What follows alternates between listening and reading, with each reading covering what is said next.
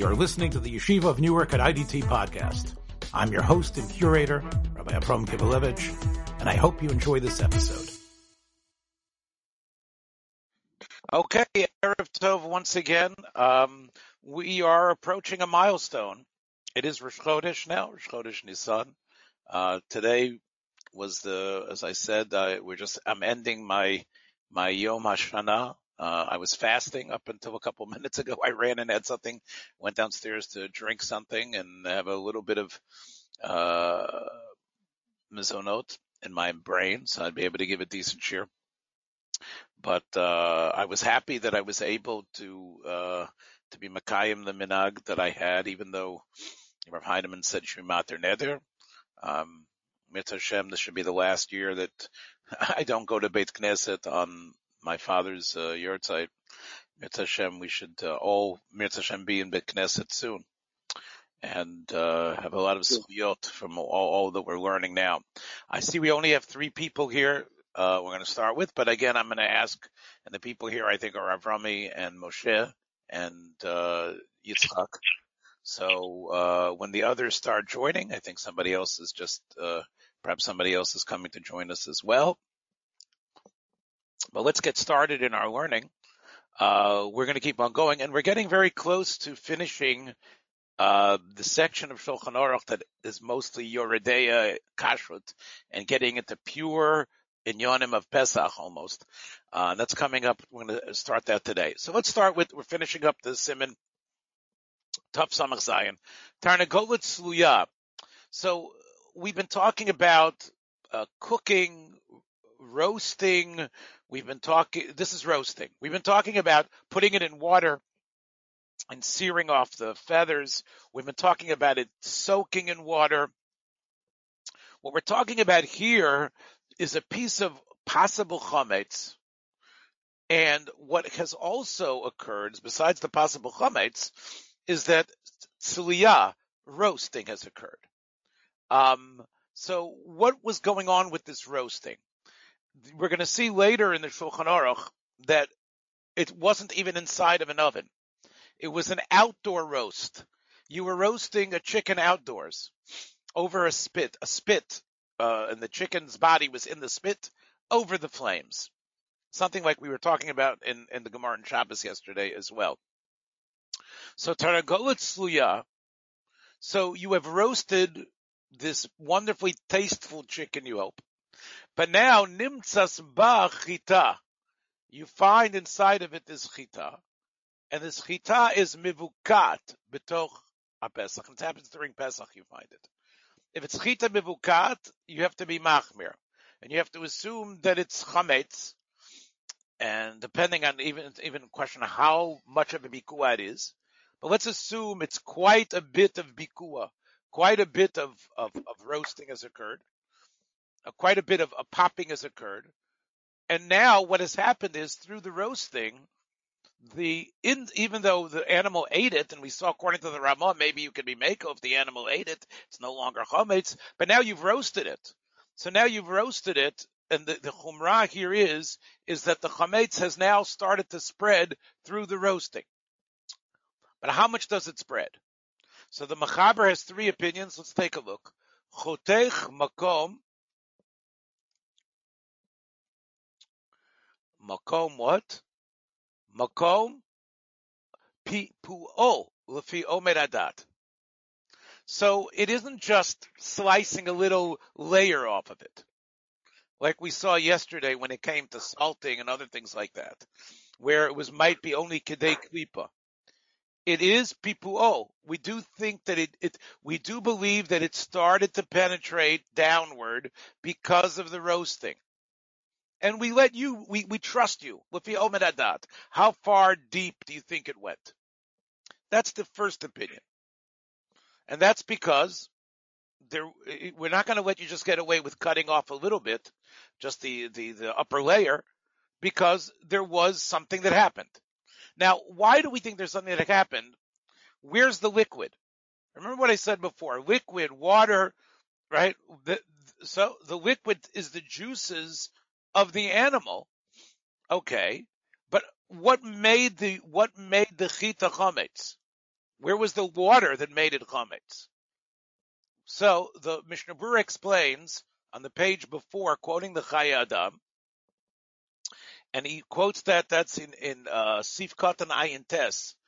Kosav Adam, you can see I have the cursor here.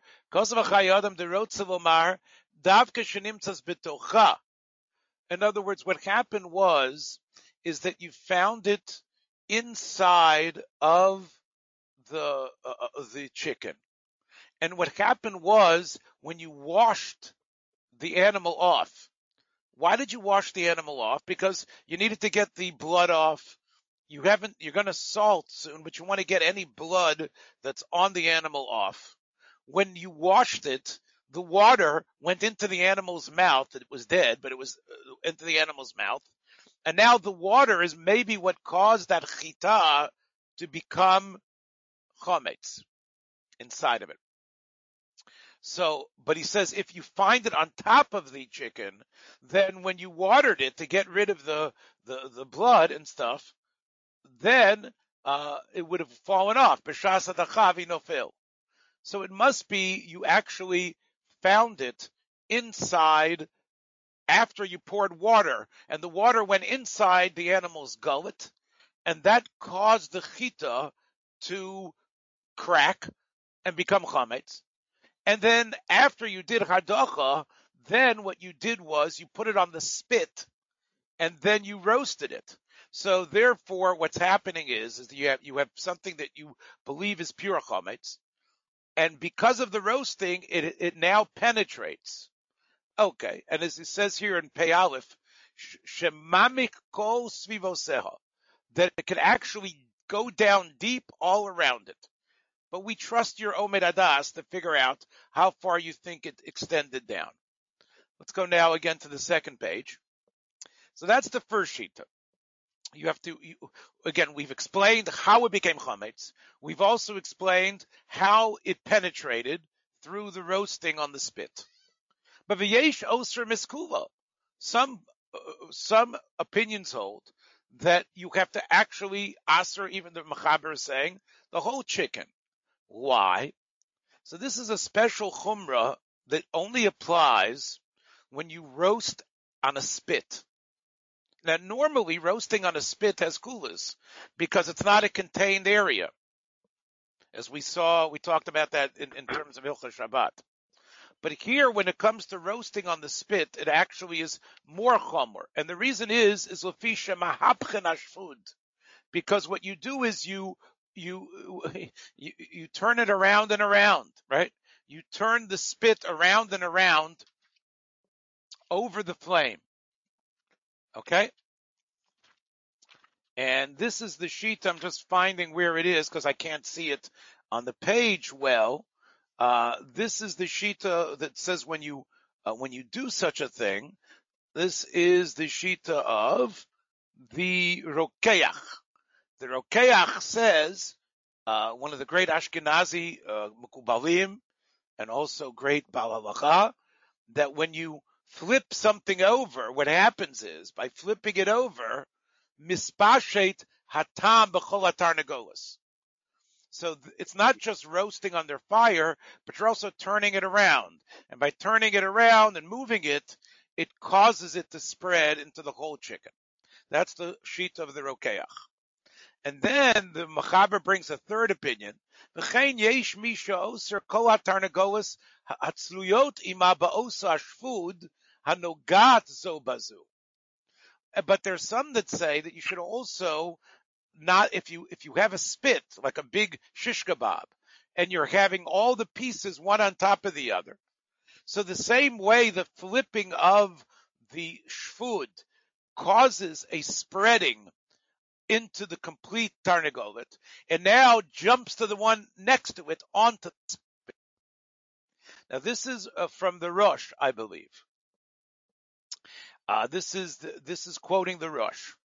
So those are the three opinions: the Rosh, uh, the Rokeach, and uh, the first opinion is Rabbi Lezer Mimitz, who was one of the students of Rabbeinu Tam, was much earlier uh, about a little bit earlier than the Rokeach, but definitely earlier than the Rosh. Those are the three. They're all incredibly Ashkenazim. All three are basically Ashkenazi Shitot and all quoted by the Beit Yosef here in Shulchan Aruch. Opinion number one, that you have to, it is mifafeya, cut that part out. Opinion number two, the whole chicken is usher.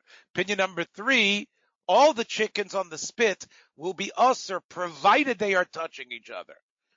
But as the Mishnah Berurah points out, even according to the Rosh, the Machmir, if they're not touching each other, we don't say that the whole spit becomes chametz because the chicken puts the fat in, puts the isser into the spit, and now it extends. The pieces of meat have to all be touching each other. Then you're going to have the problem. That's the third shita.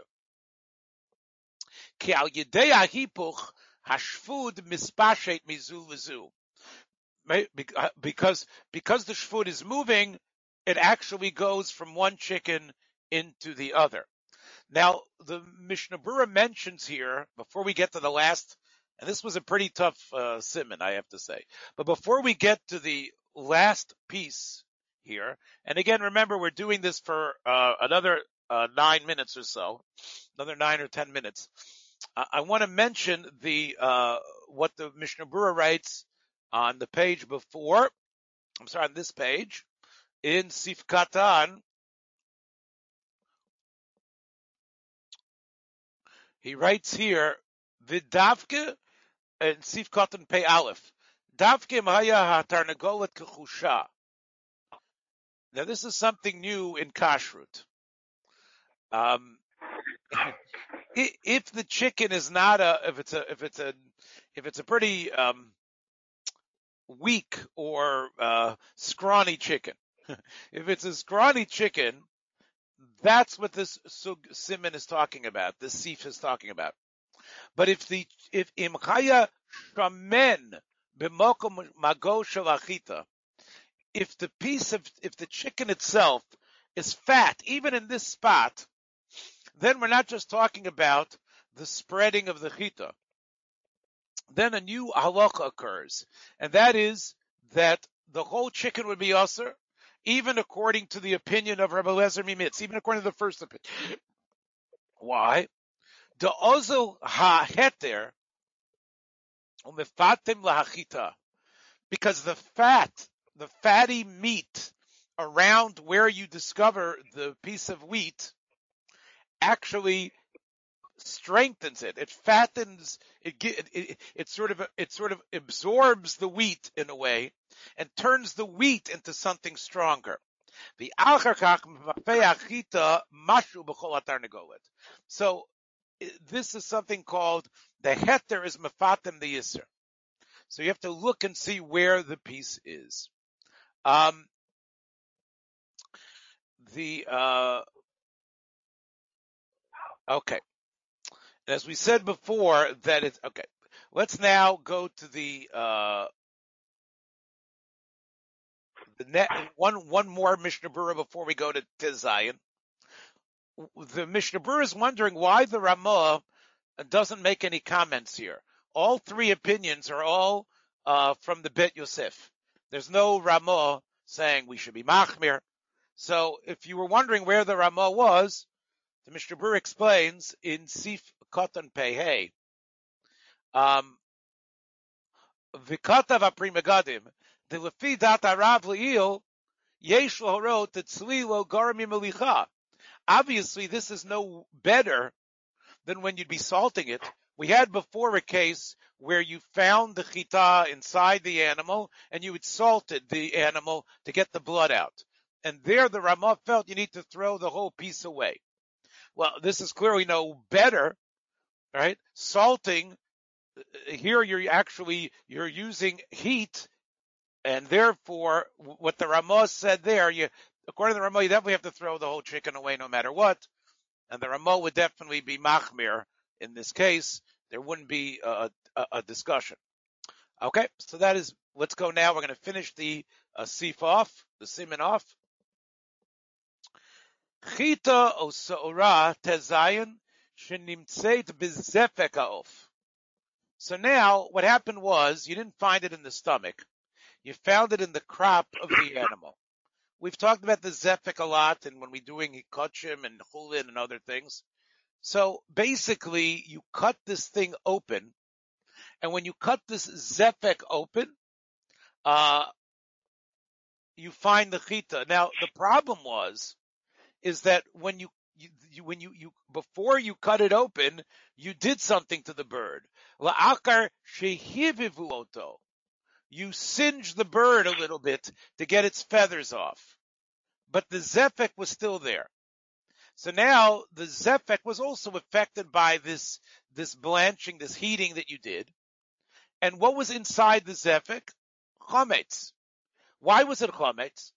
Well, because the bird swallowed the kernel and there's a liquid inside the zefek as well.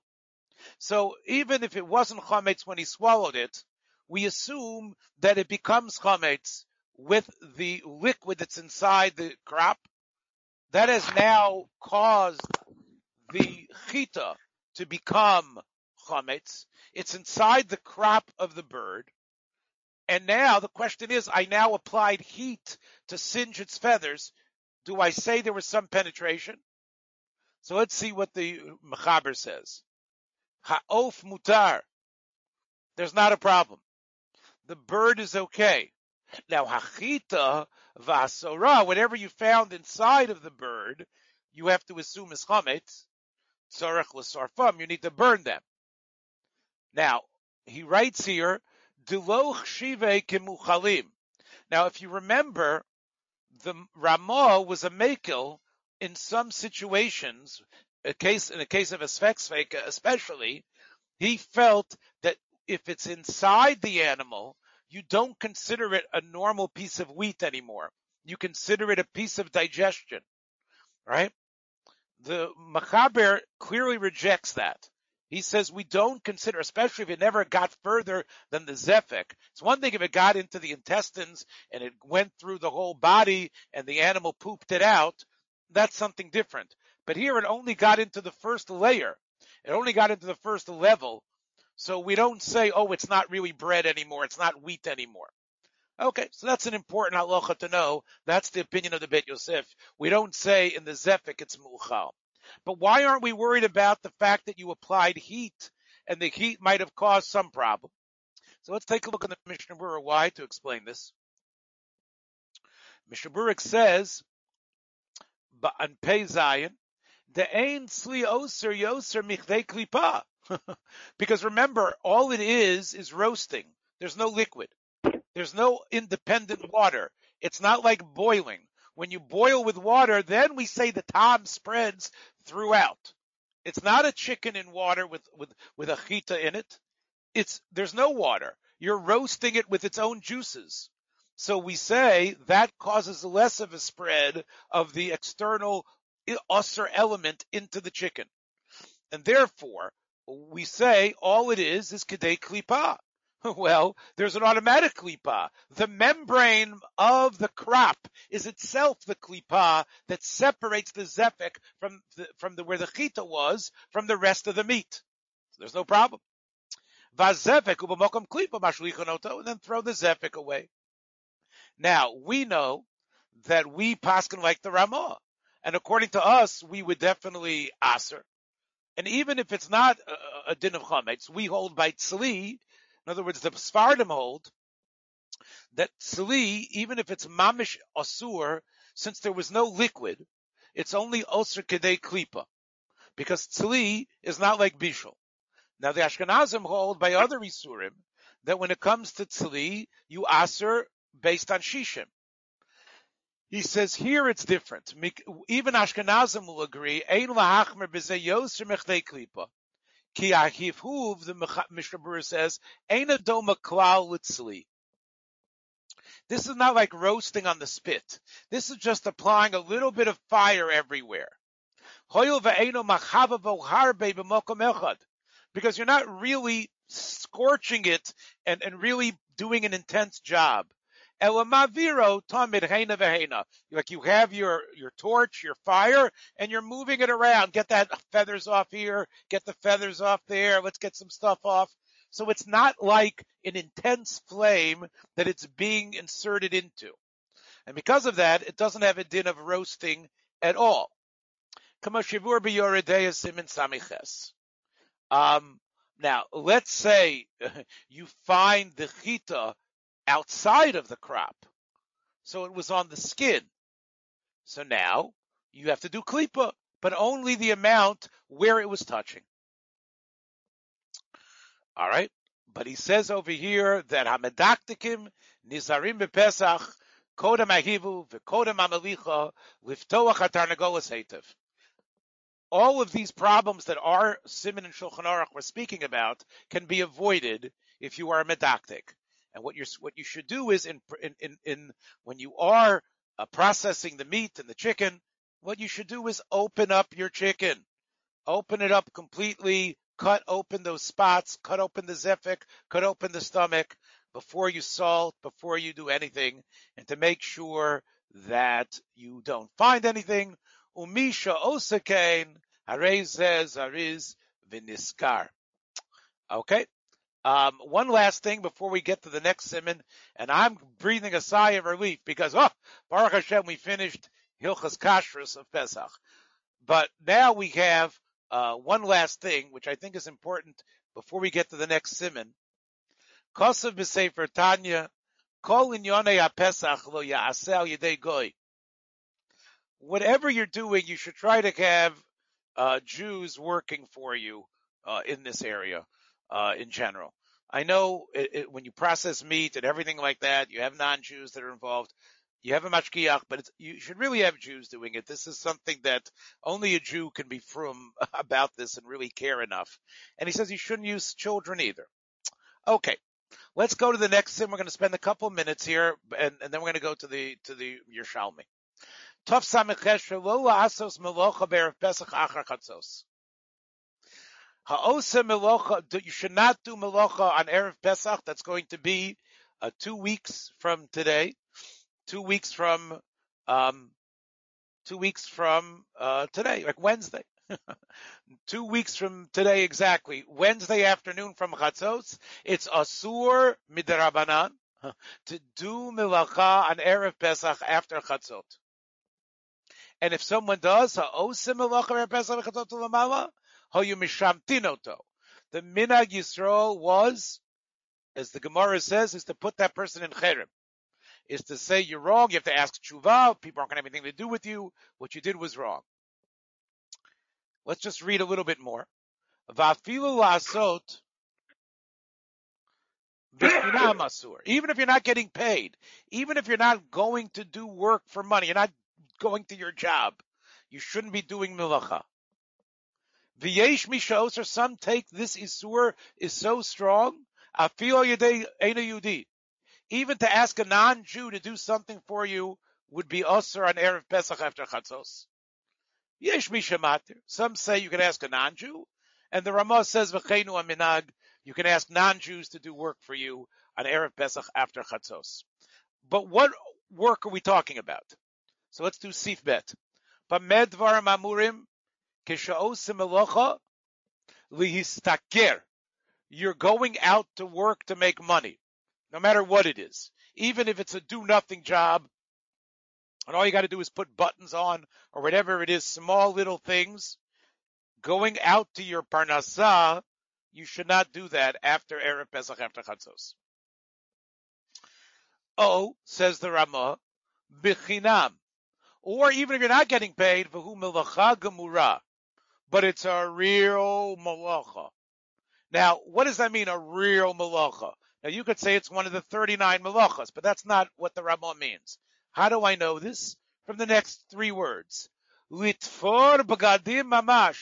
To really put begadim together, to actually sew begadim. Like to start from scratch, and it takes a long time to get it together in the string and, and, and, and, and, the ariga and everything all. A, a, a long, uh, substantive takes a lot of time and a lot of sweat and effort. That's what we're talking about. The Ramah would agree that if what you're doing is just like fixing a button or fixing a seam or a hem, even though on Shabbat that would be usher, that's not the malacha we're referring to. So it's either a, a, something you get paid for or an extensive type of job. The Mishnah Berurah gives another example besides uh, uh, sewing clothes. The Mishnah Berurah gives another example that kibus kelev, doing a laundry, doing like a laundry, putting the soap on it and, and rubbing it in and throwing it into the machine, that would be a malacha gemor. Now it could be, I don't know. I, am going to take that back for a second. It could be the Mishnah Berurah would agree that the way we do laundry, just throwing it in the machine might be okay on Erev Pesach Achar Chatzos. Could be we're talking about, could be what we're talking about is real difficult laundry, the way it was done in the time of Chazal. Could be that's the type of laundry we're talking about. I don't know. It's something that needs to be looked into. But that's what we mean by Malacha Gemura. Aval, let's finish off here, Sif Bet. Misakenu Kelev Liyomtov. If you've got a, a, a, hem that's ripped, a button that needs to be put on, even though on Shabbat that would be asur, but listen, I got to get it ready for Yom Tov. I, that I'm allowed to do. V'chein misha kotev sfarim latzmo. Somebody who's writing a sefer. Now, he's writing it for himself. He's not getting paid for it. He's not trying to make it a beautiful book that, that, that it's so meduyak. You're allowed to do that. Or, you, or you're writing Chidushei Torah, that you shouldn't forget them. And you're, or, or you're working on one of your books. So you're allowed to do that uh, on Erev Pesach Achar Chatzos. Derech Limido Mutar. Now, what is the reason behind this Isur? Uh, and it's a very strong Isur. In fact, if you take a look at the Mishnah Berurah on Sif Bet, Sif Katan Bet, Meoto Melacha. If you do work we say that you really haven't, you're not going to get any uh, simin bracha from that. And what does that mean? There's no simin bracha. That means that any money you earn, you're going to lose it someplace else. What's the reason behind it? So the Mishnah Berurah has two reasons, and we'll end with this. One reason is after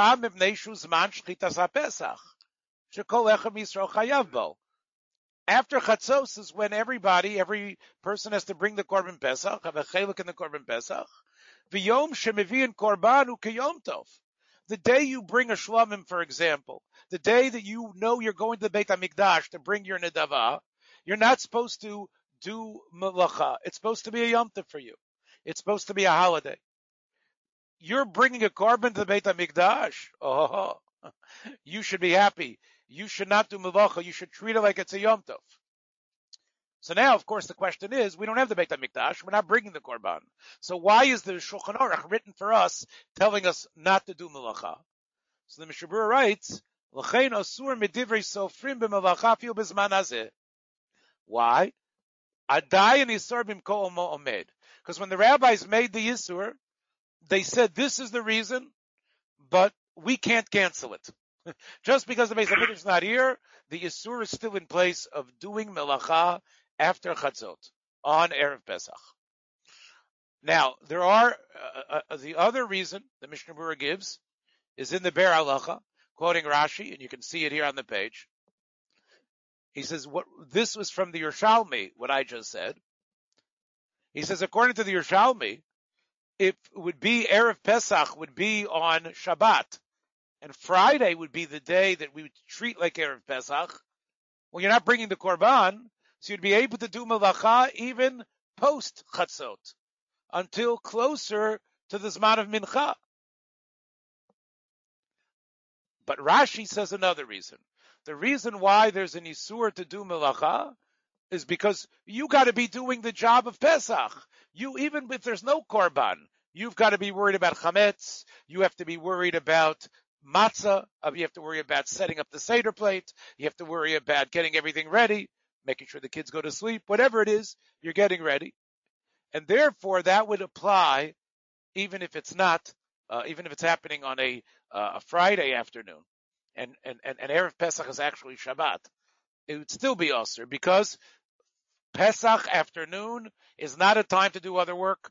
We want you to be focused. So those are the two reasons why Chazal made this takana.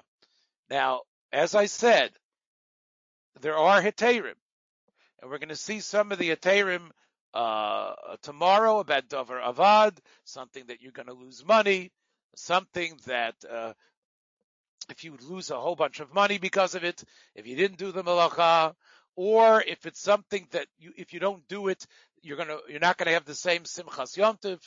Um, so, uh, or you just got out of prison or whatever it is. Uh, taking a haircut should be done according to the Mishnah Brura, uh, by a goy. You should go to a goyish barber. Um, uh, and that you're allowed to do because, like the Ramah says, a goy can do malacha for you, even if it means you move your head around. Uh, it's still considered the goy's malacha, not yours, and you're allowed to go. But you should not go to a Jewish barber, even if the Jewish barber is open after chatzot. Do not go to the Jewish barber.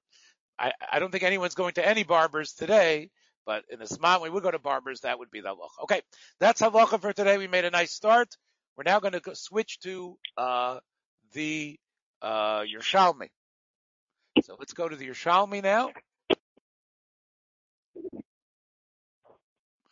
And we're going to start with the very uplifting story of Rabbi Akiva. And you can see it's on the bottom of page one of today's handout. Okay. Um, three lines from the bottom of page one. Rabbi Akiva and I see we have less people here today, but uh, what can we do? yeah, hopefully people are feeling well and it's not because of illness. Rabbi Akiva, uh, Ahavi, Kayem Mitdun Komei, Turnus Rupus Arasha. Rabbi Akiva was standing, I don't know if he was standing, but he was in front of. He was there.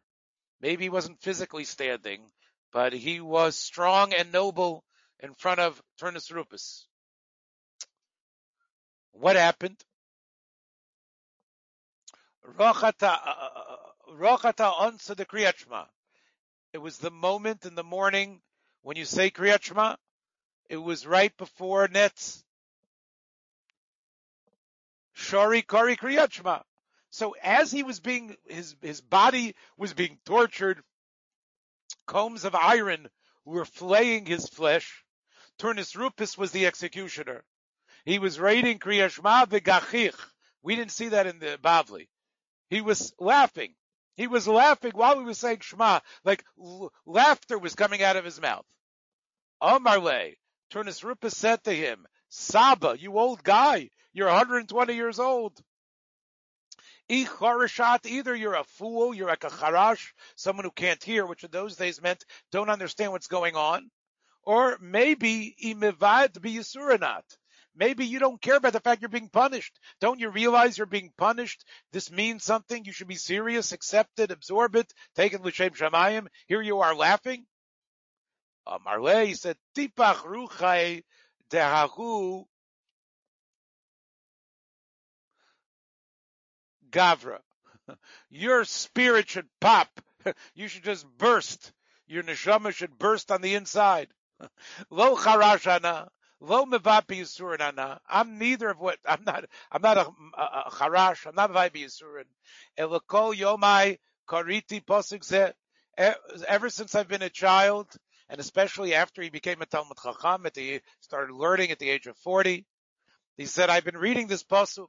Vayiti mitztar omer emetai yavo shlashtan liyadi."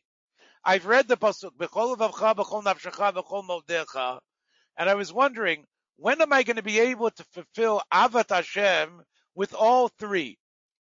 I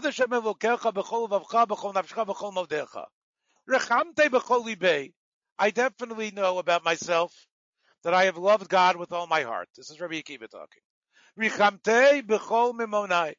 I've loved him and I've given everything for him. I've, I've, I've spent everything for him. I, I knew it in my heart but I haven't checked that yet. I know in my heart I felt I would give my life up, but it hadn't been tested yet. Ukidon, but right now, dimotat bechol nafshi. Now's the moment when I'm giving my life and I'm saying, do I love God? Do I love God while I'm being tortured? And it's happening At the moment, I'm supposed to be saying it. And this is the moment every Jew is supposed to say these words, and I'm saying it and loving God and doing it at this moment. And my brain is not thinking about anything else. I'm not thinking about the pain. I'm not crying about the fact that I'm going to die. I am concentrating on love of God. Because of that, I'm so happy. I'm reading these words. And that's why I'm laughing. That's why I'm happy. So according to the Bavli, the last words he said was echad, and his neshama went out with the word echad. according to the Yerushalmi, it sounds like the last words he was saying was, I'm laughing. Gachich. That was the last words that he said. Lo hispik lomar, he just got those words out of his mouth. Ad nishmato. That's when his neshama left. It's similar to the same story, but it's a little bit different. Has, as, as its own little power, I believe. Nehemia, Nehemia Amsauni. Shimeshas Rabbi Akiva Esrim Vishtayim Shana. He was one of those students that was there for 22 years as a student. Velimdo etim vigam. What did he teach him? He said every time you have in the Torah et, you have gam, ribuyim, it comes to add something. It comes to add an idea. Achin verachin, if you have ach, that's miutim. That comes to uh, eliminate something. Amarle. So they asked Nehemiah, or Nehemiah asked Rabbi Akiva, Mahu hu et Hashem. What's being added by the word et? What does that mean, et? Et means something. That's why if you skip the word et, we make you go back. What's being added by the word et? Oh, Omar Le, Rabbi Kiva answered, Oto ve'etoroto. Not only do we love God, not only do we fear God, but we fear the Torah itself. The words of the Torah, the way we treat Torah, that's what Rabbi Kiva was about. Torah is God. And that's part of the reason why Rabbi Kiva dies for teaching Torah. He dies for keeping God alive in the world. And he died as a teacher of Torah. The Mishnah said, let's go on. Lo yakel adam et rosho by the um, harabayit. A person shouldn't be, he should be very serious there. Tony amatil mayim, when it comes to urinating, hareza popech panav klapit safon. The is teaching something else we didn't see so clearly in the Bavli, and that is that um, when you urinate, you're, you, it's only the front of you that is exposed. So therefore, put the front of you to the north. The south is more chashuv. The south, you shouldn't have your pants open urinating towards the south. The reason is the Mefarshim say is because if in, in, the directions of east and west, we're going to talk about in a minute, that's kavod of the Shekhinah, east and west. Because the ultimate east and west is entering the Beit HaMikdash from the east and going to the Kodesh HaKadoshim to the west. The direction of east to west is the odyssey of a human being going in further, further into Kedusha, from the Arabayat into the Heichal, into the Azara, into the Azara, into the Heichal, into the Kodesh, into the Kodesh HaKdashim. The direction of east to west is a very holy journey. But even the directions of north and south are very important as well. If you assume that, as we say, you're going east to west, so if I'm standing in front of the west, the ultimate, right, or actually the opposite direction, I'm standing starting off the day in the east. I, my right hand is to the south. So this, according to the Yerushalmi, the south is a direction you have to have respect for as well. So therefore, when you urinate, don't urinate towards the south. Don't have your body open towards the south. Hamesa chesraglav, that's defecating. That's number two, as we say. There, your face should be to the south, and your your rear end is to the north. But what do you see from that? You see that east and west is a no-no, no matter what. you're, and, and, and that seems to be kavod Beit Hamikdash. Am Rabbi Yossi Beravon, Amar, Masnisim, and Atzofim. That's only if you're in the Beit HaMikdash area. If you're in the Beit HaMikdash area itself, by the Tzofim inwardly, then no urinating east and west. But Rabbi Akiva, we just spoke about, he felt the Shekhinah everywhere. Bichol Makom. Even if you're not in the Mishka, Beis HaMikdash or Yerushalayim area, where you could see where the Beit HaMikdash is or was, anywhere you need to know the idea of east and west. Now, however, Bikiva gave a heter. Ubilvad b'makom she'en shem kotil. That's where there's no wall. But if you're behind the wall, that's its own space. We didn't see this in the Bavli.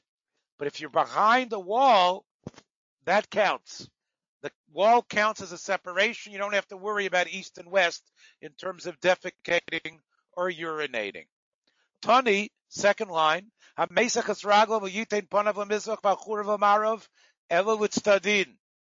how should you um, have your face? Your face should be turned. Rabbi Yehuda Beshat Mikdash. Rabbi Yehuda says it's only when the Beis Hamikdash was around do you have to be machmar in any of these dinim in terms of urinating and defecating.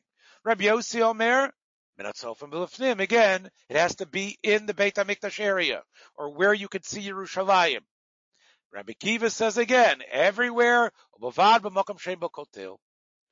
we had this in the Bavli, Amar Rabbi Akiva, Nichnasti Achar Rabbi Yeshua, Lirot. I followed Rabbi Yeshua into an area where he was involved in going to the bathroom because I wanted to get proper bathroom behavior from him. Amrle. So they asked Rabbi Akiva, Ma what did you see, Rabbi Akiva? Amrle and Rhitiv Yoshevitsido Klapimarov. I saw he was sitting, and I saw that his his the side of his body was to the west, but the parts that he was using for urinating and defecating that was not to the west. Velo he didn't begin to unbuckle himself at until he sat down. Lo yeshev We do that today, right? He he wiped the area around him before he sat down. The lo biyamin. I saw the way what hand he used to wipe his anus. He wiped it with his with not his right hand but with his left hand. And what Rabbi hmm. Kiva did, but for Rabbi Yeshua, Shimon ben Azai did after Rabbi Akiva. Av Shimon ben Azai hoya Omer kain. Nechnasti achar Rabbi Akiva wrote the Tamaisa, and it was exactly the same way that he had seen by his Rebbe, Rabbi Akiva's Rebbe, Rabbi Yeshua. Tony leikonason bar Abayis b'minalo uvavaksha raglav umoatav tzurin b'sadino. Don't go into Arabayis with your money and your belt tied, but. But it's only if the money belt is showing. If you have it underneath your clothing, it would be okay. We didn't see that in the Bavli. You could have your money with you, but it shouldn't be external. You could have it underneath your clothing. You have no other, you're afraid to put your wallet in the, in the cubby or whatever it is. You can go according to the Yerushalmi as long as it's not visible. Matam, what does the pasuk say in Koheles? Shemor agrecha me'asher telech el beis Elohim. Watch your feet. Your feet no dirt. Rabbi Yosef Yehuda Omer, Hareyu Omer, Vayavu Adofnei Shara Melech. This is as far as Mordechai got. When Mordechai wanted to dress like a pop, like a pauper and to instir people's pain, he went up until the gate. That's what it says in the Megillah. Mordechai did not go all the way to the Shara Melech. Now, what's who's Melech? What Melech was that? Omar lifnei. We're talking about Achashverosh. What's Achashverosh? He's a leichas rucha. He's a he's a piece of semen. What is he? He's just a, a nothing. He's a, a, a, semen that developed into a human being that's going to die and decompose. But even that's considered enough of a king. You know, you have to have a respect the way you're there in his gate. from Mordechai, from the Hanaga of Zehirut you need to have for an Achashverosh, for sure you have to have that Zehirut in front of Al Achaz Kamal Lakana Lifnei Shara Makom, if it's the gate of God Himself. Lo Yasenu Kapandaria, of course, don't make a shortcut in the rabbis. Rikika, don't spit, Mikal Vachomer. What's the Kal Vachomer? Ma'im Ni'ilah, even when it comes to wearing shoes, which can be considered respectful. We know from the pasuk by Moshe Rabbeinu that it's Admas Kodesh. You take your you take you take your uh, shoes off, right? Um, let's read it again. Uh.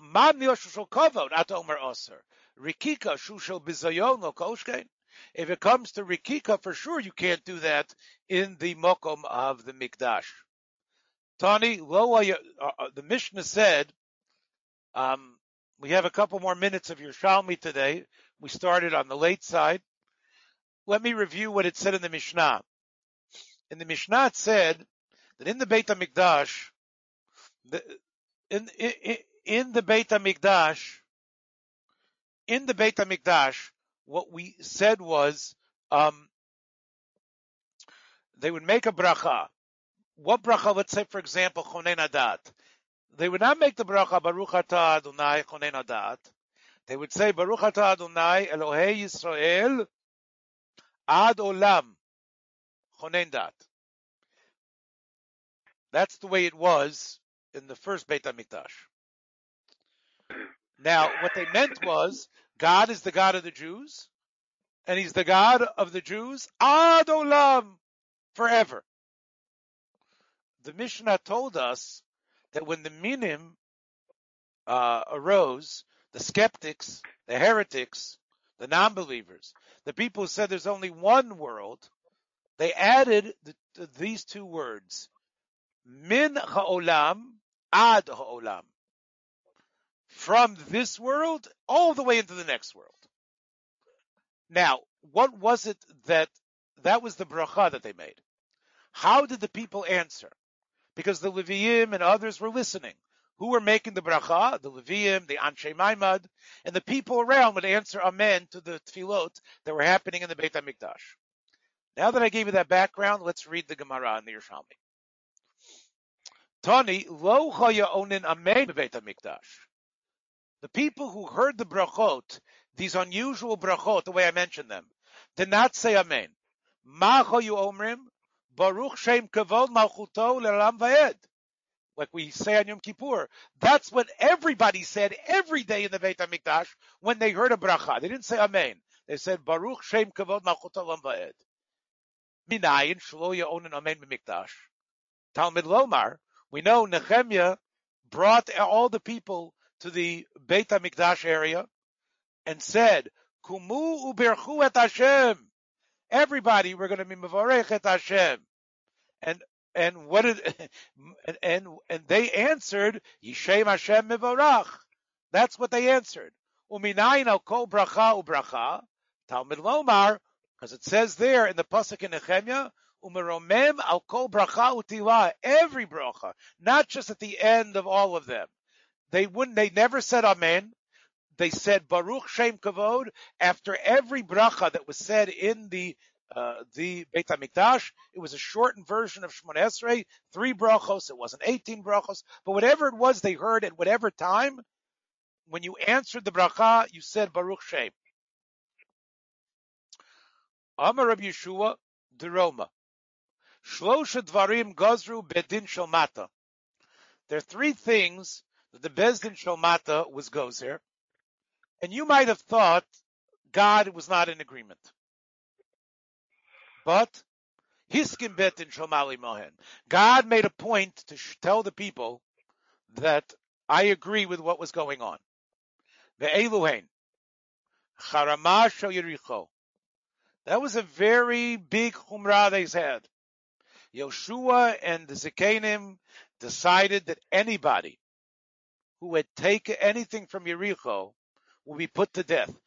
God didn't say that. God just said, conquer the city. But Yoshua and the and the people of the time felt that they wanted to show their allegiance to God, that this wasn't about conquering and taking money. It was about having the land of Eretz Israel. So no one could take from the spoils of Yericho. And whoever did would be considered Chayiv Mita. And we know Achen did that. And the very next battle against the Ai, the Bnei Yisrael lost the battle and 36 people died. And it was a great Avelut. Megillas Esther. That's a story that we have to read, a mitzvah that they made, that one day a year you have to read the Megillah. It's a new section of Navi. They added something. It wasn't like God came to Shmuel and said, I want you to write this down, like the other parts of, uh, uh, uh of Nevi'im. Megillat Esther. It's part of Chav Dalit Sifrei Kodesh and you have to read it every 14th or 15th of, of Adar. That was a, a takana that was made by the Bet Din Shalmata, and God agreed to it. Shelot Shalom Bashem. We mentioned this yesterday. Uh, I'm sorry we don't have the people that were listening yesterday, but this is another takana. Say God's name. Say Adonai Imachem when you meet someone. That was a, a, a and God agreed with it. Armasho Yericho, because we know Yoshua was crying over why 36 people died. Hashem came to him and said, Chata Yisrael, next page, V'ma'al bi, Chata bi, it says. Hmm. Chata bi? right?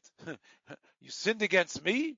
Chata Yisrael, it says, Chata Yisrael, Vigam what? Vigam of Greek. Asher tziviti. That's what it says in Yoshua. That again, if you could, if you could, if you could um, mute your phone, please. So Yoshua was told by the by by the Malach that God is says they were over my brit. That wasn't God's brit, not to take from Yericho the lo Yeshua Gazar? That was Yeshua's idea. But God said, I agreed with it. El Melamed Bedin Shomali Mayen, and that's God's brit. Megillat Esther. How do you know Megillat Esther? God agrees with. Because what does the pasuk say? It says Kimu v'kiblu ayudim, right? The Jews uh, fulfilled it and accepted to do it every year. But if you look in the Megillah, you'll see the word kiblu is spelled without the vav. It's spelled, Rav says vikibel ksiv. It's written vikibel, which means who was mikabel. Kimu, the Udim decided to do it, vikibel. God accepted it. It's a whole new pshat. Kimu, we fulfilled it. God says, I like it. I'm makabel. It's part of Torah as far as I'm concerned. I'm maskim. I am Makabel Megillat Esther. Shelet Shalom B'Shem. It says in Boaz Bo Mi Beit Lechem. And what did he say to his to his kotzriim? Hashem imachem. Uminayin sheskimu betin shomale imohem. Talmud Lomar. Vayare love malach Adonai vayomer love Adonai imach kibarachayil. So here we see a malach later in the time of Gidon, which is later than the time of Boaz, we're assuming, agreed with the takana that Boaz had made. So you see, even God has the malach answer to Boaz that way. So you see that God agreed with this takana. Rav Avon b'shem Rabbi Yeshua ben Levi Afa Maisarot. There's another one. The takana was made in the time of Ezra. Heviu et kol to the Beit Hamikdash and test me. That's what it said there. God said you can test me. Bring the Ma'asar there and you can test. You'll see the bracha was given. But that was a takana not to give to the Kohanim because the Kohanim didn't come up. So they gave Ma'asar, I'm sorry, the, not to give Ma'asar to the Leviim. They gave Ma'asar to the Kohanim. That was a special takana in the time of Ezra. And that was a takana where they didn't bring it to each Kohen individually either. They brought that was giving maser to the Kohen, and the truma was all going to the Beit Hamikdash instead of the way it was usually done, where they would give the truma to each family. For a while, in the beginning of the time of the second Beit Hamikdash, they brought everybody brought their truma and maser to the Beit Hamikdash, and if there the Kohanim and Leviim came, whatever Leviim, I don't know if many Leviim came, but then the, that's where the Kohanim received it at the Beit HaMikdash. All of that was a new thing. That wasn't the way things were up until that time. But God agreed with it because God said, you can test me. Do this mitzvah and I will give you bracha. So you see that God agreed with the takana of Ezra, that that's the way it should happen from this point on for a while. And that's what the pasuk says that, and if you do trumas and maestros, I'll give you bracha ad belidai. What does ad belidai mean? Rabbi Yossi, Rabbi Shimon, Barbo, B'Shem, Rabbi Yochanan, Dover, Shiev, Shalom, Ardai. I'll give you the type of thing you can never say no to, which is like rain. That's the bracha. Rabbi Rabbi Chelba, Rabbi Abba, Bar Eloi, B'Shem Rav. You know what it means? At sheyivu siftotechem milomar dayenu. It's like your lips are tired from saying dayenu brachot, dayenu brachot. It's enough. It's enough. You're doing so much. God, you don't have to give us so much. Dayenu brachot. I saw one of the Mefarshim says that if you say the word die, you don't have to use your lips. But if you say dayenu, you need to use your lips. Dayenu. Look at my lips when I'm saying it. Dayenu. My lips are moving. If you have to, if your lips are moving over and over, it's like you're tired. Dayenu, dayenu. Your lips are tired from saying it. You get so many brachot. What did the pasuk say in the in, in, in the Mishnah? It said, "Al tavos kiziknei mecha." Don't say, "Oh, it's your old mother." I'm not following this minhag. We can learn minhagim from the zikenim. Amar Rabbi Yossi Barbon im nisyashnu divrei Torah bepicha al tavuz alein. Don't think, oh, this is so old fashioned. It has nothing to do with today's times. It's old. I've done it a hundred times already. Whatever excuse you have for saying it's not relevant. My time al tavos. Don't dismiss Torah because it seems like it's old fashioned.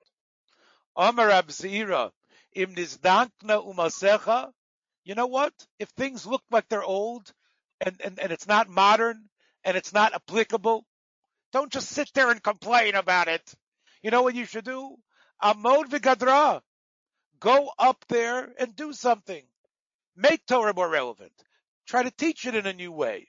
Try to get people excited about things. Don't just say it's old fashioned and it doesn't uh, uh, apply to what we need to be like. Who did something like that?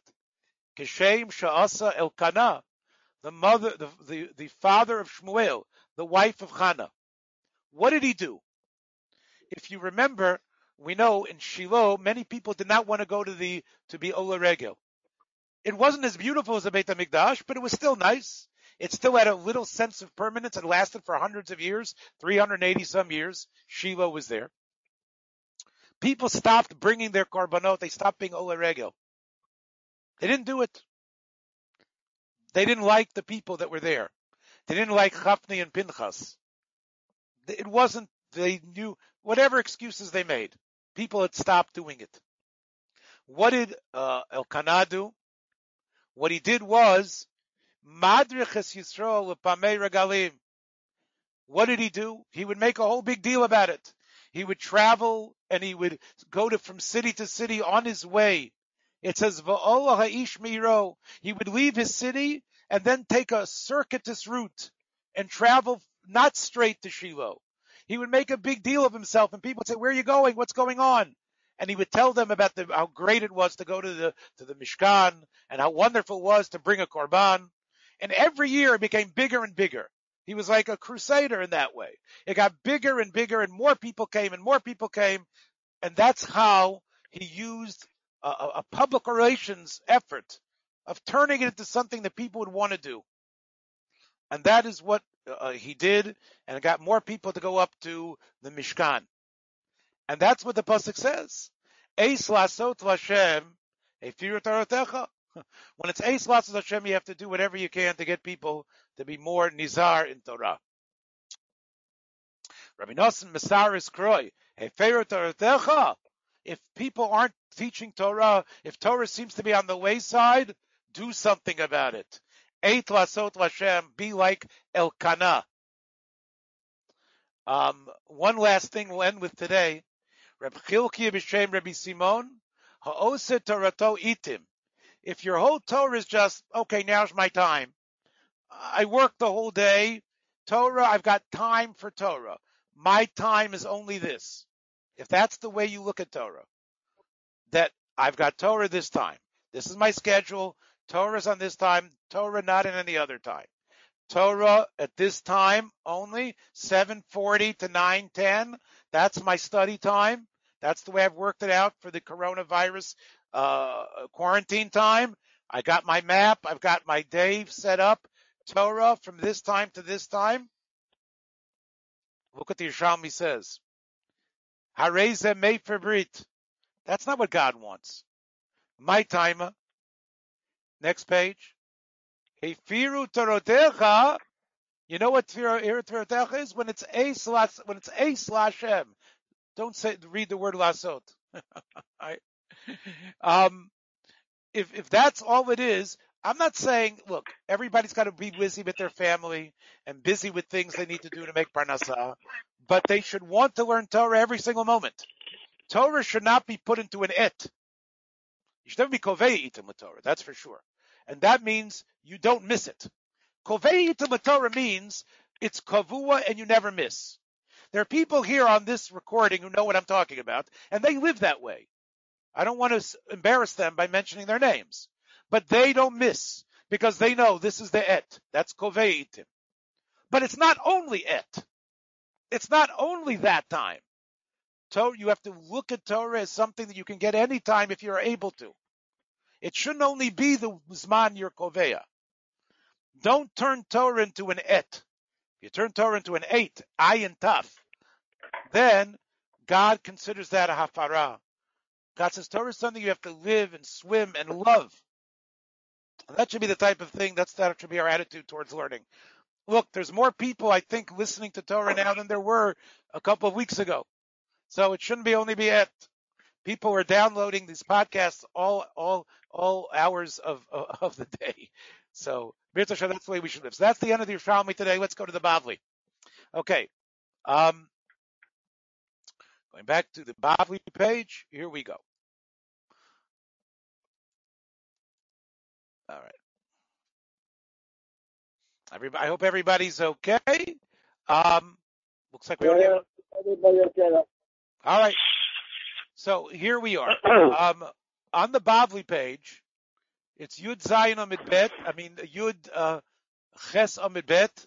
One, two, three, four, five, six, seven, eight. Follow the bouncing ball. Nine, ten, eleven, twelve, thirteen, fourteen, fifteen, sixteen, seventeen. 18, 19, 20, 21, 22, 23. The 23rd line from the top. I've got the cursor right on it. If you can see that. Vahashta, ready? Vahashta, Mar. We said according to a Hillel, there's a problem with an item that's cooking on Shabbat that you want to be ready, that could be ready on Friday night. An item that starts to cook Erev Shabbat, but is, and it, and it could be ready on Friday night. There is a problem, even according to Hillel, to start that item cooking, if it's not totally done, because you might stir the coals.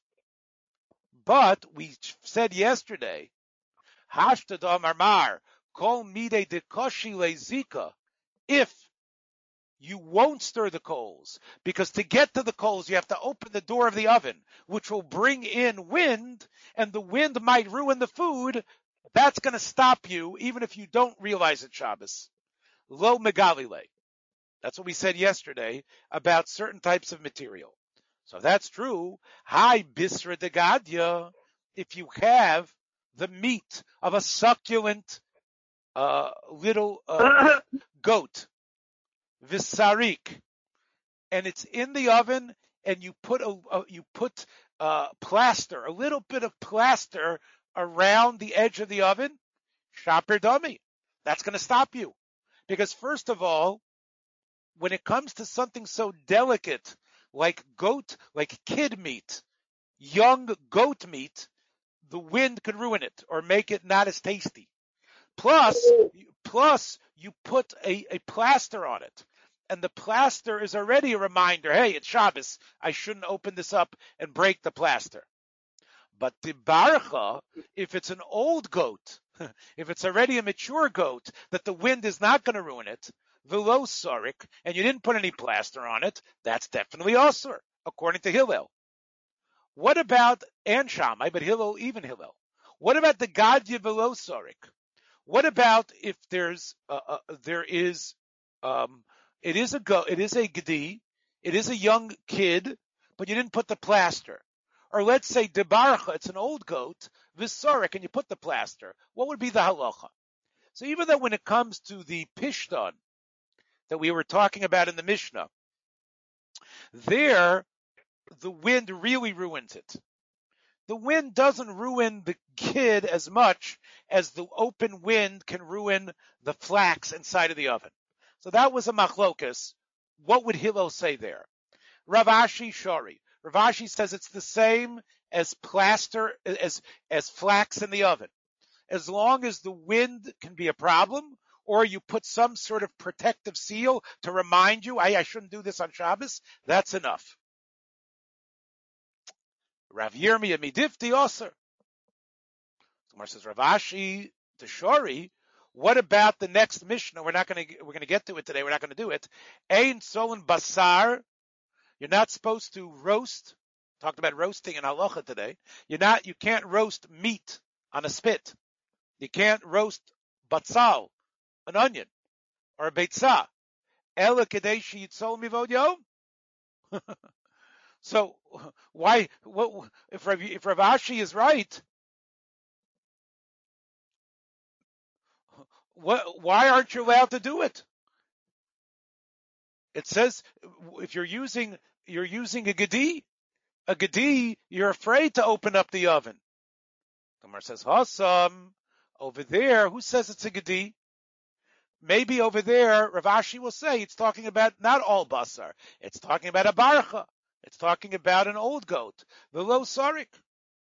Ika de amre. The gadya. Maybe it's even referring to all types of meat. Even a nice succulent kid that's being roasted. Bain sarik, bain lo sarik. Still shaper dummy. The barchanami Besorik Shopper Dummy. I'm sorry, I skipped something. Um, Hasam Debaraka That's one way to explain the, the Mishnah. Ika the Amri, there's another version of the Machlokas Yirmi and Rav Ashi. Ika the Amri, the Gadya, Ben Sark, Ben Lo Sark, Shopper Dummy. Other way of learning is when it comes to a goat, where the wind could ruin the goat being cooked properly. So even if you didn't put plaster on it, we know psychological, you're not going to open up the oven and the kilo would allow you to put in that kid, the kid, the young goat, Erev Shabbos to cook. The Barachanami Visarik Shopper dummy. And as long, even an old goat that the wind doesn't ruin, but if you put a little plaster on the oven, that's a reason to protect you. And we know you're not going to stir the, the coals. Ki plige the Barachabaloisarik. The machlokus was with an older animal, the wind's not the problem, and although you put it into the oven, and you didn't put any plaster on it. Rav Ashi says it's okay. Rav Yirmiyah Midifti Osir. Rav Yirmiyah Midifti says no, there's nothing stopping you. Because Rav Ashi the Shari, according to Rav Ashi, that's allowed. Uh, we learned in the Mishnah, Ein Solon Basar, Ubeitz Elakadesh Yitzol Mivod Yom. Why not? According to Rav Ashi, we should be Makel. According to Rav Ashi, we should be Makel because it's a Gedi. The Mara says, because it even, Hasam bebisra aguma, agumre. It's all outside. It's on coals. There's no oven. It's on top of the coals. So nothing is, so therefore it's not like you have to open up or open the wind or open up or be protected. Therefore, we're worried you're just going to let it sit there and you're going to stoke the coals. Omar Ravina, Hai Kro Chaya Shaperdami. When it comes to cooking gourds, vegetables, you can put those vegetables into the oven before Shabbos, even according to Hillel. Why? Kivan de koshi lezika, because those vegetables, those gourds, wind gets into them, they don't cook properly. So therefore, it's like bisra digdi. So therefore, we can pass Rav Ashi to be mako, as long as there's some psychological reason you have for not doing it, you can put the stuff into the oven before Shabbos, according to Hillel. Next uh, statement.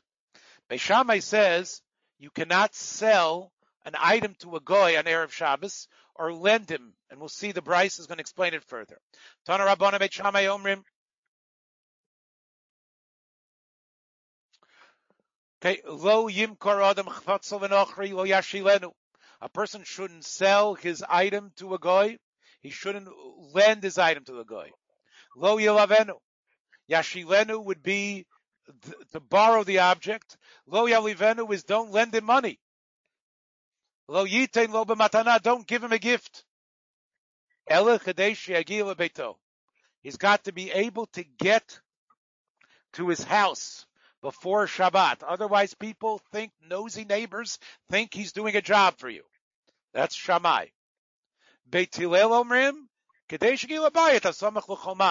is not the Beit Hillel we saw in our Mishnah. He says doesn't have to get to his house as long as he can get to some house that's in the area. As long as he get to a house that's in his city. It doesn't have to be his private house. If he can get to some house in the city that he lives in, that's good enough. Rabbi Akiva Amar, no. As long as he leaves your house before Shabbat starts, you can do business with a guy. We don't worry about this Isra of Marat Ayin. Am Rabbi Yossi Rabbi Yehuda, Hey Nain Divri Rabbi Akiva, Hey Nain Divri Beit Hillel. Don't assume from the way the Bright is set up that Akiva is arguing with, with Hillel. Akiva is explaining Hillel. Lobo Rabbi Akiva lefaresh Divrei Beit Hillel. Tana Rabbana Beit Shammai Omrim Lo Yimkar Adam Chmatzol Lenochri. Talk about Pesach today a person, according to Shammai, has a chiyuv to destroy all his chametz. And you can't sell chametz to a guy. All your chametz needs to be destroyed, according to Shammai. You can't own anything. And you cannot sell it to a guy only if what? Look at this chumrah. We don't pass in this way. Pesach you have to know that the goy will finish it and eat it up before Pesach, or do something, destroy it before Divri Bet Shammai. Beit Hillel Omrim, Kozman Shemuter Lochlo, as long as you are allowed, even Erev Pesach, as long as you're still allowed to eat chametz, muter l'mochro, you can sell chametz. And even if that means the guy is going to keep it over Pesach and maybe give it back to you after Pesach, we're not talking about, but even so, Beis Hillel says it's alright. Rabbi Yehuda holds like Shammai. And Rabbi Yehuda Omer, today's daf, Kutach HaBavli. That was a type of yogurt. That was a type of yogurt that had pieces of bread in it. And it was a dip. And you would use it with your meal. Dip a little bit, dip a little bit. It was very strong. It wasn't, it wasn't like schmear that you put on a bagel. V'chol mine kutach, all the types of kutach that have chametz in it, aser limkor lamed yom kodem pesach. Which means, even according to Shammai, if you sell it 45 days before Pesach, we don't care. The din biur chametz is chal on the person 30 days before Pesach. And he has to, uh, he has to make sure that there is no chametz, even though it's not his anymore. He has to give, even if he's selling it. But 30 days before Pesach, we don't care what you do with it.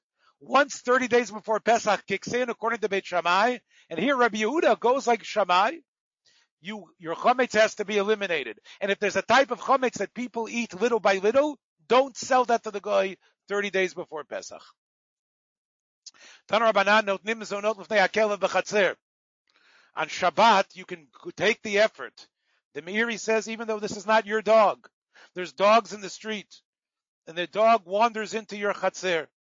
You're allowed to go into your house and be matriach and put get find the food and go under the, the, the sofa to find it and go out there and schlep out into the yard and throw the food to the dog, even though it's not your dog. And even though natlo v'yetze, ein niskakenlo, even though the dog is running away with it and the dog is taking it out into Rishut Harabim, doesn't make a difference. Now we know there is a malacha on Shabbat. You're not chayiv karet or skila from it. It's called mechamer. And that means to load up an animal on Shabbat or to give an animal something that the animal goes with. Here there's no takana, no gzera. You're allowed to feed the dog, even though you know the dog is going to run with it into Rishut Harabim and people see you what you did. There's no problem with that.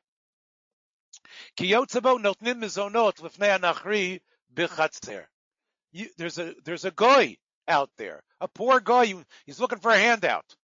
You can go and feed him, give him the food. Even though you know natlo, the guy can take it v'yatza. He leaves your chatzer. He goes out to Rishut Harabim. Ain't lo. You don't have to worry about. it. You don't have to tell him anything. He can take the food away. That is a brayta. So the Gemara asks on this brayta. These are basically the same din. What do you have to give me two examples of the goy and the dog? Hatu lamali, hainuach, isn't this all the same thing? Mer says no. Madetema, hi rami the hi lo rami I might have thought that the dog is your responsibility. All of us, based on the pasuk of Lekelov Tashlichunoto, that we give dogs to Nevela, to the dogs, we still have the schut of Yitziat Mitzrayim for all these dogs that you see out there.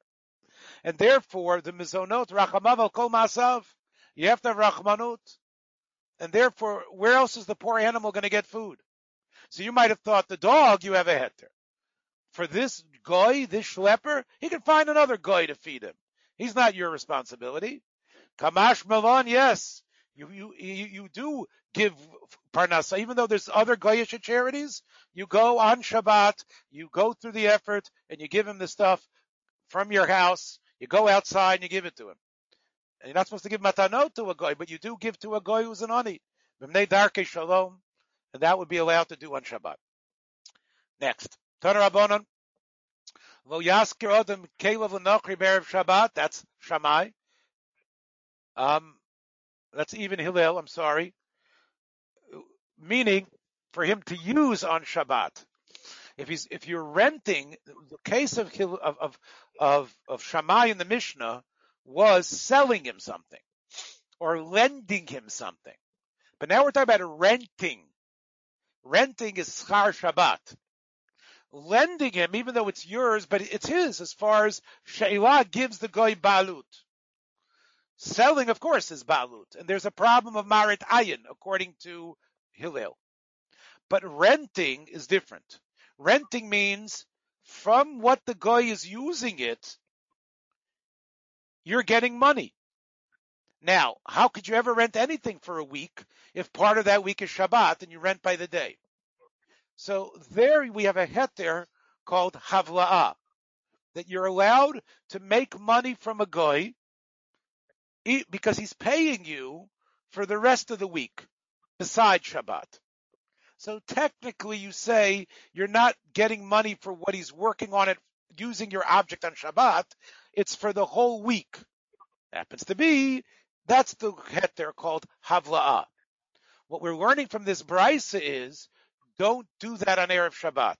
The heter of Havla is only if it's a couple of days before Shabbat, but not on, not on Erev Shabbat.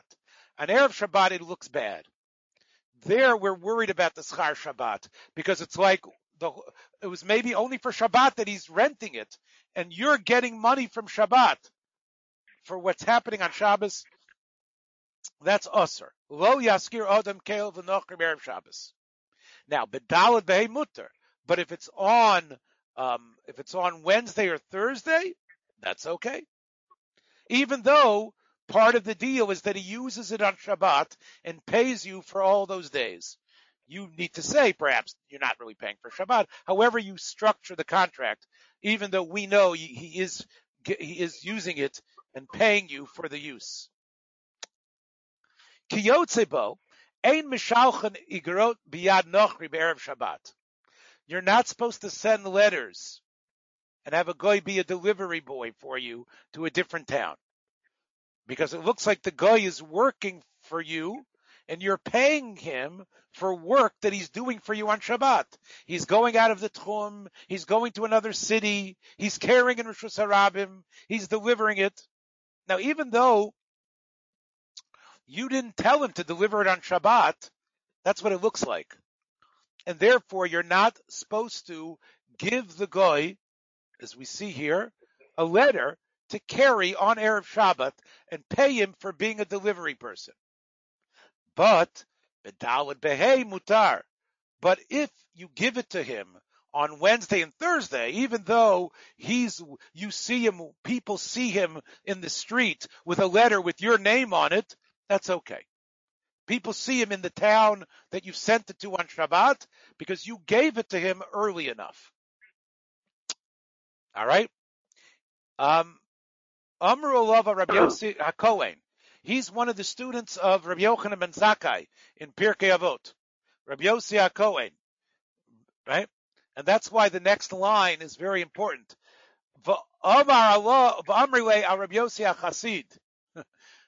That was the one that, that if you look in Pirkei Avot, Yochanan ben Zakkai called Yossi HaKohen the Chasid. Eliezer ben Urk, ben was the was the was the was the Bor Sid She'enu Ma'abit Tipa. That he didn't he had incredible memory. Uh, Rabbi Yossi was the Chassid. Rabbi Yossi HaKohen. So this Chassid Rabbi Yossi lo nimtza ksav yodo biyad goy me'olam. Even though he needed to send letters to people, he never used the goy. He never would pay a guy to to deliver a letter. He didn't want it to be that the guy was doing it on Shabbat and people would see, oh look, he's delivering Rabbi Yossi's letter.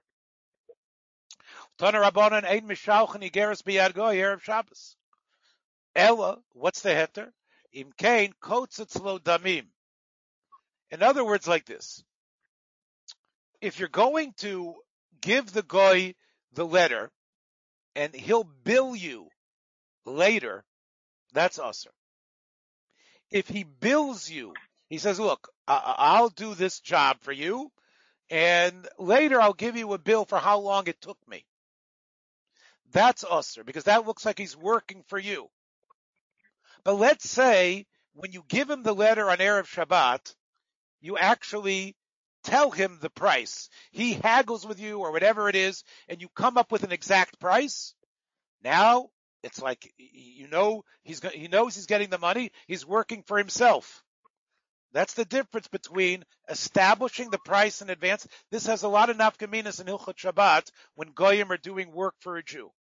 If the if you if a person is a goyish a contractor, a kablan, and the price is already set up, even though he shows up on your house on Shabbat, technically this would not violate the Isur because he was kotzetz damim beforehand. And therefore he's working for himself. So that would be allowed in the case of a letter carrier. Okay? Bet Shammai omrim kedei shegia lebeito.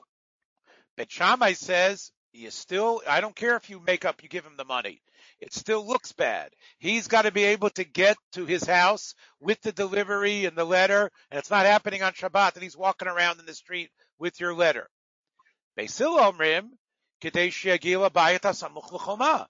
Beis Hillel says it doesn't have to get to the house. As long as he gets to a house in the city, it's enough. The Gemara says, one second, hello Kotzatz. Didn't you say we're talking here that he comes, he gives him a price? He's already become a Kablan who's doing it for his own sake. So why should he, according to Hillel, need to get to a certain place? Even if he can't get to any place, he's working on his own. It should be allowed because of the Ktsitza. Amar Rav Sheshes says, no, you have to know what the brisa means. Hochi Kamar. First of all, there's a heter even according to Shammai. if you do katsitsa. If you do katsitsa, the worker is working for himself, the guy. Even though people notice he's doing something for you. Hochi kamar. Im lo katzatz. If you don't, or you aren't able to come up to terms with him, and he's going to send you a bill later, then Beit Shammai Omrim, you better make sure he can get to the place you want the delivery to happen before Shabbat.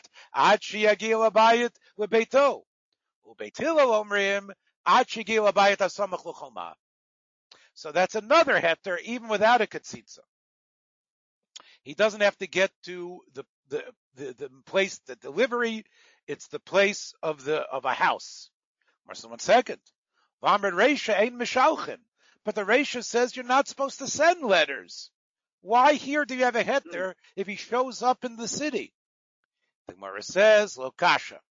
Ha dikviya be doar b'mata. The Beit Doar, in, in modern, in old Hebrew, when they first set up the Medina, Beit Doar was the post office. okay, this is where it comes from. It comes from this piece of Gemara. But Rashi explains the Beit Doar was like one of the uh, the uh, the leaders of the town, the mayor, the alderman. He was also in charge of all letters. All letters had to go through him. So if there is a Beit Doar in the town, if there's a, a, a, a, governor's mansion, if there is a place where the where the postmaster lives in town, so then Hillel says the guy's not going to be walking around the town on Shabbat day with your letter. He's going to give it to the postmaster. And everybody knows where the postmaster, postmaster is Kavua. So as long as he can get to the town, we assume he can get to the postmaster. But if, if there is no postmaster in that city, then you have a problem sending a letter even according to Beit Hillel. And that's what the Gemara says, Hadelo kavia doar bimata. Because then there is no postmaster. The guy's going to be walking the streets. The person is walking the streets. And because he's walking the streets, I hope you guys can hear me, you can see the letter. You can see the letter in his hand, and there is no postmaster. There it might be a problem.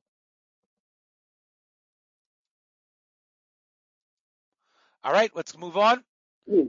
Tana Rabbanon, Ein mafligen pochot migimul yomim, kodem l'shabbat. A person should not get into a boat to take a long trip on the ocean if it's three days before Shabbat. Meaning, Tuesday night it's over. Wednesday, Thursday, and Friday you should not be taking, getting on an ocean trip. Now this is a big chidush. Why? So there's a machlokas, the two great Rishonim. Rashi doesn't say why. There's a machlokas, the two great Rishonim, the Rif and the Baal HaMaor. The Rif says the reason is, is because it takes three days for your stomach to settle. If you would get on this boat, really there's nothing wrong. You're not doing any malacha. If you're on a boat and the, and the guy is riding the boat, you just sitting there in your, in your cabin and the non-Jew is, is, is, is, is, is riding the boat, the other people with the oars, you're just standing on deck. You're not doing anything. Why should it be usher to be on a boat? You're not, you didn't get on the boat on Shabbat itself. You were on the boat before Shabbat and still Shabbat and the boat is still moving. You're not doing anything. Why should it be usher? So the Rif says it's usher depending on when you start. If you start on Thursday or Friday or Wednesday, you're going to be seasick by the time Shab- when Shabbat comes. And because you're going to be seasick, that's going to ruin your Shabbat. Therefore, the Braisa is telling you start earlier. So you get all your throwing up done beforehand. And by the time Shabbos comes, your stomach has settled. That's according to the, the Rif. I'm sorry, the Rif. The Baal HaMaor says the reason is, is because we know what goes on in a boat. We know who knows what's going to happen. You're on the ocean. It's probably going to have to stop somewhere. You're probably going to have to put up a fire. You're probably, there's going to be some pikua, some sort of sakana. Something's going to happen where it's going to be chil Shabbat in some way. I can't tell you exactly what it's going to be. Cannibals are going to come. You're going to have to take bows and arrows and shoot them. The boat's going to have to take an emergency stop. You're going to have to carry on. Something's going to happen here. I don't know, but I'm predicting. So, if you leave on Monday or Tuesday, it's it's at least early enough before Shabbat that we don't blame you that the pikuach nefesh or whatever it was made you have to be machal Shabbat. But if it was already Shabbos mode, it was already Wednesday morning when you're supposed to be thinking about Shabbat, then we're already blame you for getting on the boat because probably this journey is going to have problems on Shabbat. So that is the machlokas why you can't do it. But according to both opinions, you cannot get on the boat on Wednesday. Okay? Up until Tuesday, Wednesday, can't get on the boat. But that's if you're taking a pleasure cruise or it's this is your job. Mitzvah. But if you need to get someplace for pidyon shvuyim, you need to get someone to help somebody in danger. It's a mitzvah. You need to go speak to someone to give a get. With var mitzvah, we allow you to get on the boat. Shopper dummy. But uposeki mo al minat lishvot. You need to tell the driver of the boat, the guy, I'm getting on the boat, but I really want you to not, I want you to stop the boat before Shabbat. And I want you to just anchor it on Erev Shabbat. I don't want to do any traveling on Shabbat in the boat. No shovet, but he's not going to listen to you. But you need to do lip service and say it. You say, look, I, I want to tell you, I, I, I want to go on the boat, but I really don't, I want you to stop the boat. He's not going to listen to you, but you need to make that hishtadlut. Divrei Rebbe. Reb Shimon Gamliel Mereno Tzarech. Rebbe's father said you don't need to tell him anything. He's not listening anyway. So you don't have to go through the effort of telling him anything. Rabbi. Yes.